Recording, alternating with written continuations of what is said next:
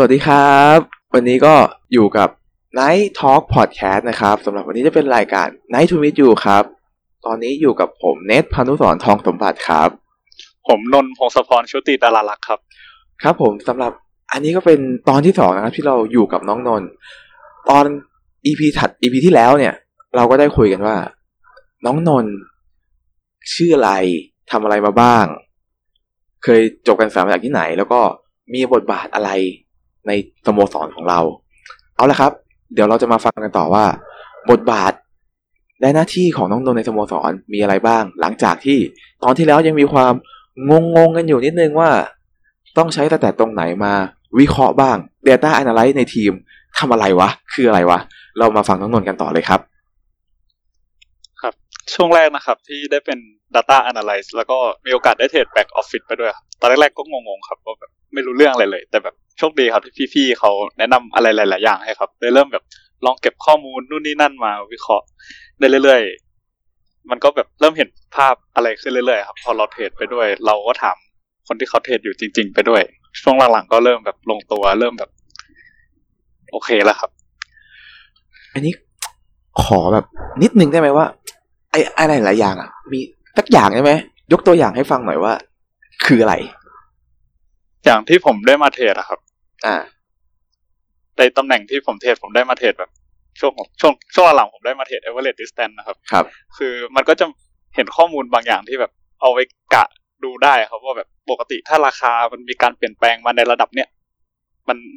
มันถือว่ามากหรือน้อยเมื่อเทียบกับในช่วงเวลานั้นๆนะแบบอ่าสมมติมันลงมาเยอะๆเราก็ไม่รู้มันจะหยุดหรือไปต่อ แต่ถ้ามีข้อมูลตัวนี้มาประกอบอะเราจะคาดการณ์ได้ดีระดับหนึ่งเลยว่า มันลงมาขนาดนี้แล้วอะมันน่าจะอาจจะหยุดกลับตัว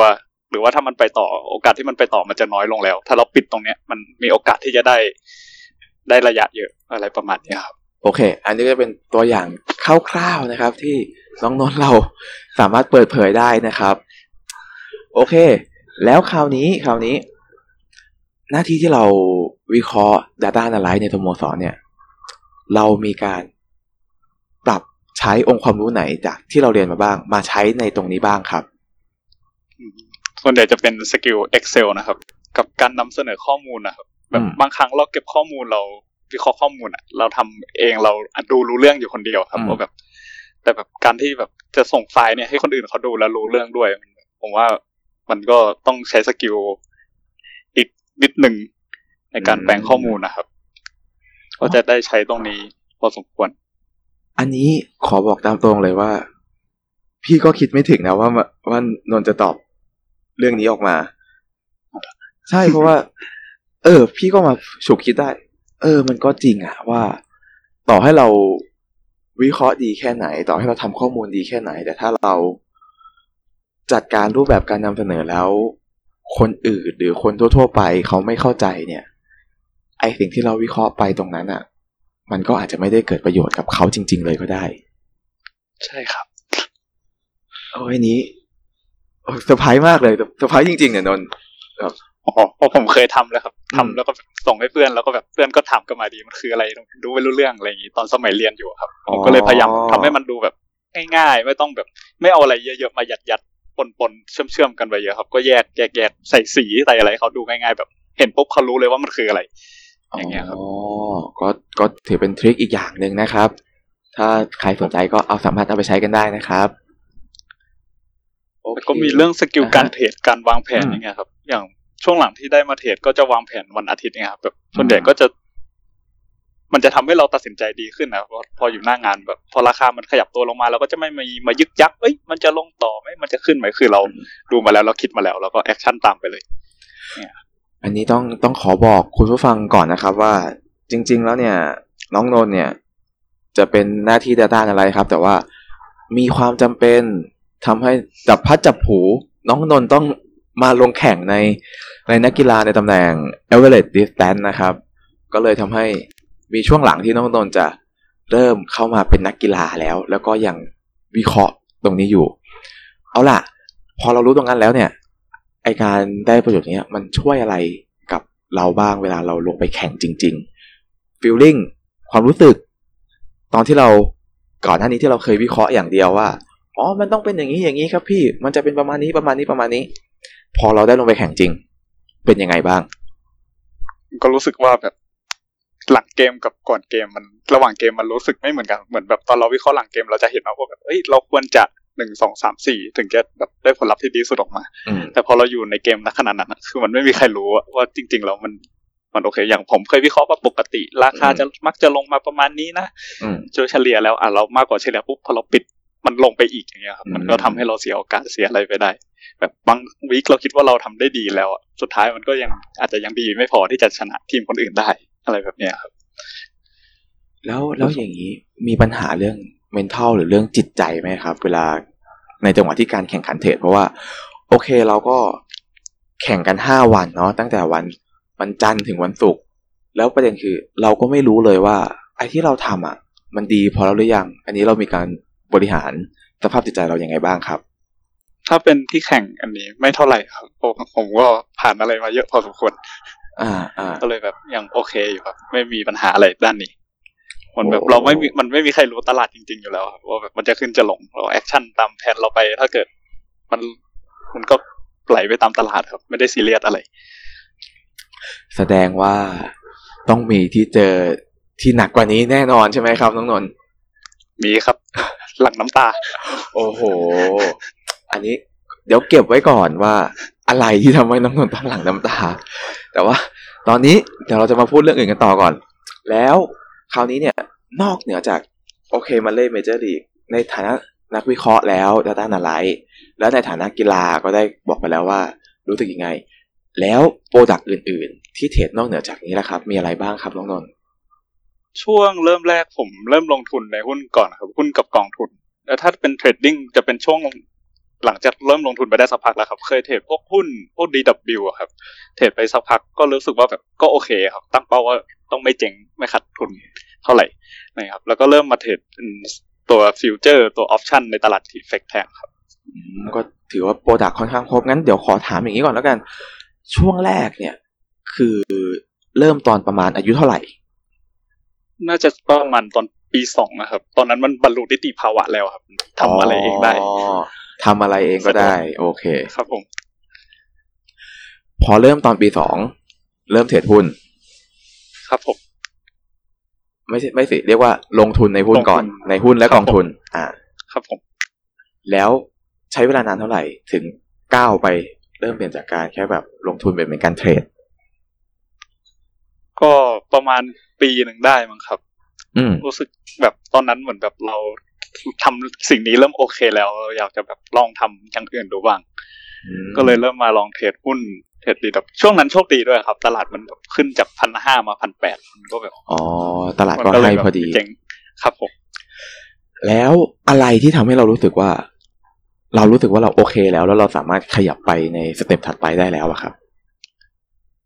ตอนนั้นผมก็ยังเด็กๆอยู่อะผมก็ดูอืมจากแบบ เอ้ยแม่งไม่ขาดทุนได้กำไร โอเค เราน่าจะมูฟออนไปลองอะไรใหม่ๆบ้างอ่าพัฒนาตัวเองขึ้นไปอีกอะไรจะได้รู้เยอะๆอะไรแบบนี้ครับอ๋อก็คือช่วงกำลังเติบโตและมีความมั่นใจครับ อ่าโอเค หลังจากนั้นก็ไปเทรดหุ้นและดีดปิวก็เทรดเป็นทีแบบเป็นเข้าตลาดทีเฟกอ่าทีเฟตอนปีสามอะครับ ตอนนั้นเทรดกับลงทุนมาได้ประมาณปีนิดๆครับผมอันนี้ก็เปลี่ยนชีวิตพอสมควรอ่า พอเล่าได้ไหมครับว่าประสบการณ์การเทรด TFEX ตอนนั้นเป็นยังไงบ้างครับ เหมือนแบบตอนสมัยก่อนเราเทรดหุ้นนะครับ คือเราซื้อแล้วมันเล่นได้หน้าเดียวครับผมไม่ได้มีไม่ได้เป็นรายใหญ่มีพอร์ต short sell มันต้องซื้อแล้วขึ้นเราถึงจะได้ตังค์ประมาณเนี้ยครับอ่าครับเมื่อก่อน แต่พอเป็น TFEX เป็นพวก future option มันจะแบบมีหลายมุมมองมากครับมันแบบเทรดได้ทั้งขึ้นทั้งลงทั้งแบบ sideway อย่างเงี้ยมันทำให้มุมมองเราความคิดเรามันเปลี่ยนไปเยอะครับเหมือนแบบเมื่อก่อนตอนเราเทรดหุ้นเราจะค่อนข้างไป add หน้า long ครับแบบ ไม่ว่าจะเหตุการณ์อะไรเกิดขึ้นอยากให้ตลาดขึ้นอย่างเดียวอ่าแต่พใช่เทรดใช่ TFEX ปุ๊บเหมือนเรารู้สึกเราเป็นกลางมากขึ้นเอาขึ้นเราก็บอกว่าขึ้นลงเราก็บอกว่าลงเราจะไม่อืมมาเชียร์เพราะมันต้องขึ้นต้องลงอะไรประมาณนั้นนะครับอืมอืมแล้ว product มันก็ค่อนข้างซับซ้อนขึ้น มีเรื่องเลเวลเลสเข้ามาอะไรแบบเนี้ยครับ ครับ ครับผมแล้วจุดหรือสิ่งไหนที่ทำให้เราเจอปัญหากับเรื่องนี้บ้างไหมครับ มีครับมีแบบเมื่อก่อนช่วงแรกๆก็เทรด direction นะครับ แล้วเจคอรับเปิดโดดอย่างเงี้ยแบบสิ้นวันกับวันใหม่มันโดดแบบสิบยี่สิบจุดอย่างเงี้ยก็แบบอืมก็จะงงๆหน่อย ครับผมแบบมันโดดทางตรงข้ามกับโพซิชันที่เรามีอยู่ครับ แล้วอย่างนี้ตอนนั้นเราสภาพจิตใจเราเป็นยังไงบ้างอะครับ ตอนนั้นก็ตกใจครับ แต่แบบตอนนั้นผมค่อนข้างเป็นคนขี้กลัวนะถ้าพูดตรงอ่าๆผมครับก็เลยแบบเน้นเรื่องวันนี้เป็นเน้นเป็นมากๆอะคือแบบยังไง แบบผมวางเงิน ผมวางเงินหลักประกันไว้ค่อนข้างเยอะเลยอะผมก็เลยแบบไม่ค่อยตอนนั้นที่มันโดดลงมาจริงๆผมก็ไม่ได้ซีเรียสอะไรขนาดนั้นเพราะเราวางเงินไปเยอะอยู่แล้วขอแต่มันก็ตกใจอะอ่าว่าแบบโอ้มันก็มีเรื่องแบบนี้เกิดขึ้นได้เหมือนกันเดี๋ยวขอถามนิดนึงนะครับ คือตอนนั้นเนี่ย น้องตอนอายุเท่าไหร่นะปีสามถูกไหมครับผม แล้วเรามีการจัดการ money management ยังไงบ้างครับ ตอนนั้น ตอนนั้นเหมือนทีเฟกมันจะสัญญามูลค่าสัญญาประมาณสองแสนบาทใช่ไหมครับ ครับผม แล้วก็ ตลาดเขาจะให้วางมาจิ้นแค่ประมาณหมื่นนิดอืมๆได้ประมาณยี่สิบเท่า ใช่ใช่มันก็จะแบบผมว่ายี่สิบเท่ามันก็แบบถ้าเกิดผิดหนึ่งเปอร์เซ็นมันเข้าเนื้อเรายี่มันก็เยอะครับผมก็เลยแบบวางเงินแบบแทบจะครึ่งครึ่งๆเลยครับ แบบสมมติพอร์ตผมสองแสนเนี่ยผมจะเทรดไม่เกินสองสัญญาเลยอ๋อยากมากที่ผมจะเทรดสองสัญญา ถ้าถือข้ามวันคือผมจะถือแค่สัญญาเดียวอย่างเงี้ยครับ ครับผม คือได้น้อยดีกว่าเสียเยอะ ตอนนั้นที่ผมอืมเทรดนะจะได้อยู่เป็นนานอ่า โอเค แล้ว ขอถามนิดนึง ตอนนั้นรู้จักมัดเล่แล้วยัง